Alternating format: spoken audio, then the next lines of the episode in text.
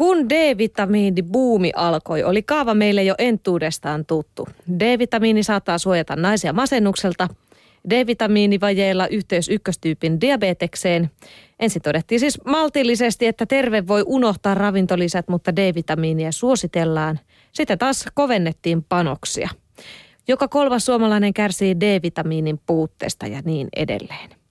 D-vitamiinin yllättävin ominaisuus oli kuitenkin vasta paljastumassa, nimittäin sen kyky kuumentaa tunteita. Viime vuoden lopulla D-vitamiini onnistui nostattamaan ennenkuulumattoman draaman, jonka jälkipyykin peseminen jatkuu edelleen oikeuslaitoksessa. Viime vuonna Itä-Suomen yliopisto ilmoitti tutkineensa, että osa markkinoilla olevista D-vitamiinivalmisteista sisältää ilmoitettua vähemmän D-vitamiinia. Syntyi niin sanottu D-vitamiinikohu, jonka huipuksi oululainen lisäravinnekauppia suhkasi Itä-Suomen yliopistoa pommilla. Onko D-vitamiini todella niin käänteen tekevä ravintoaine, että sen vuoksi kannattaa esittää uhkauksia? Se ainakin tunteita näköjään herättää ja kuumentaa. Tähän kotilääkäri kertoo, että kyllä kannattaa.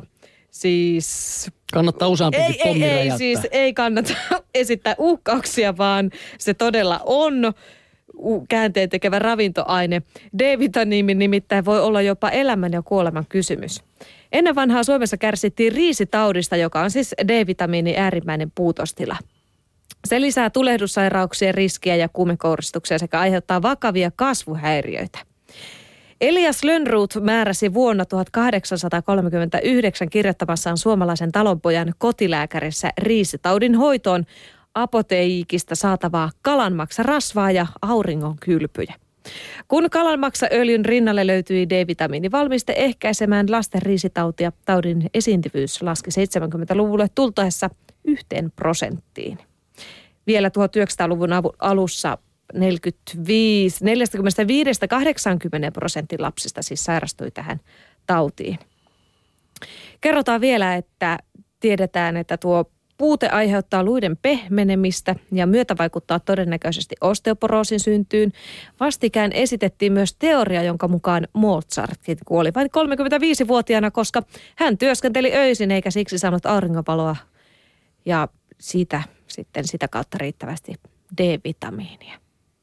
No toi meni nyt jo vähän hurjaksi. Voi mutta... voi, Mozartilla paljastuikin olevan. Mutta muuten on, voimme tähän ehkä todeta, että tärkeä vitamiini.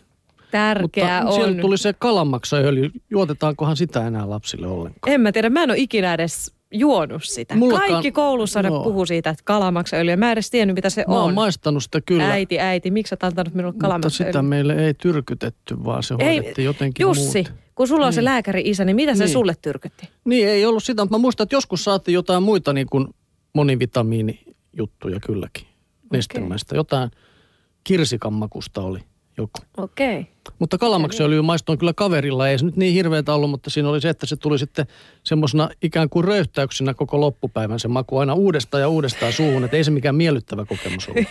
Älä kerro enempää.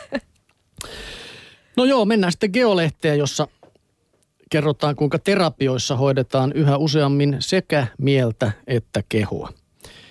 Että jos esimerkiksi on joutunut sen kalamaksaöljyn tyrkyttämisen takia terapiaan, niin pitää molemmat puolet hoitaa siellä. Monissa terapiamuodoissa hyödynnetään jo liikettä ja kosketusta sekä opetetaan kuuntelemaan kehon signaaleja. Kehollisia kokemuksia ovat esimerkiksi kiihtynyt hengitys, vatsan kipristely sekä lihastärinä. Ja terapiamuotoja ovat muun muassa tanssiterapia, funktionaalinen rentoutus, bioenergetiikka, hakomi tai SE-traumaterapia, joka on somatic experiencing sanoista tuleva tuo SE. Ne ovat olleet pitkään perinteisten terapiamuotojen varjossa, mutta nyt tilanne on muuttumassa. Useat tutkimukset osoittavat, että kehopsykoterapia todella toimii, sanoo saksalaispsykiatri Frank Röhricht. Hän tutkii kehollisia terapiamuotoja Newhamin mielenterveyskeskuksessa Lontoossa. Teho on todistettu esimerkiksi psykosomaattisten sairauksien, depression ja kroonisten psykoosion, psykoosien hoidossa. Lisäksi on viitteitä pelkooireiden ja itsetunnon häiriöiden paranemisesta. Lähes kaikissa vakiintuneissa terapiakoulukunnissa keskustellaankin nyt siitä, pitäisikö mielenhoidossa ottaa huomioon keho ja missä määrin. Yhä useammat psykiatrit ja psykologit pitävät kehollisia kokemuksia olennaisena osana hoitoa. Kehollisen työskentelyn kautta potilaan voi olla helpompi ilmaista pidäteltyjä tunteita. Emootioita pidetään jokaisen kokemuksen perustana ja siksi ne ovat keskeisessä asemassa myös persoonallisuuden muuttumisessa. Kehollisissa terapioissa työstetään yhtä lailla tietoisia ajatuksia kuin tiedostamattomia tunteita. Terapiat voivat nostaa arkielämässä saavuttamattomat tai vaikeasti tavoitettavat muistot implisiittisestä muistista tietoisuuteen.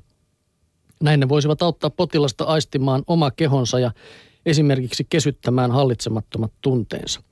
Koettua käsitellään myös keskustelemalla. Kehopsykoterapia soveltuu erityisesti sellaisille potilaille, joiden on vaikea ilmaista itseään sanoin. Liikuntaa karttavan ei ole tietenkään mitään mieltä raahautua tanssiterapiaan. Lähtökohtana on, että henkilö ja menetelmät sopivat yhteen. Potilaan ja terapeutin on löydettävä yhteys, mutta niin myös potilaan ja menetelmän. Jos menetelmä puhuttelee avun tarvitsija, onnistumisen mahdollisuudet ovat suuremmat, sanoo saksalaispsykiatri Frank Röhricht Geolehdessä. Mitä tuohon nyt sanoisi, Jussi? Mikä terapiamuoto nosta nyt olisi kivoin sitten? Tuo funktionaalinen rentoutus kuulostaa hyvältä. Mutta mä ymmärrän siitä vaan toisen sanan.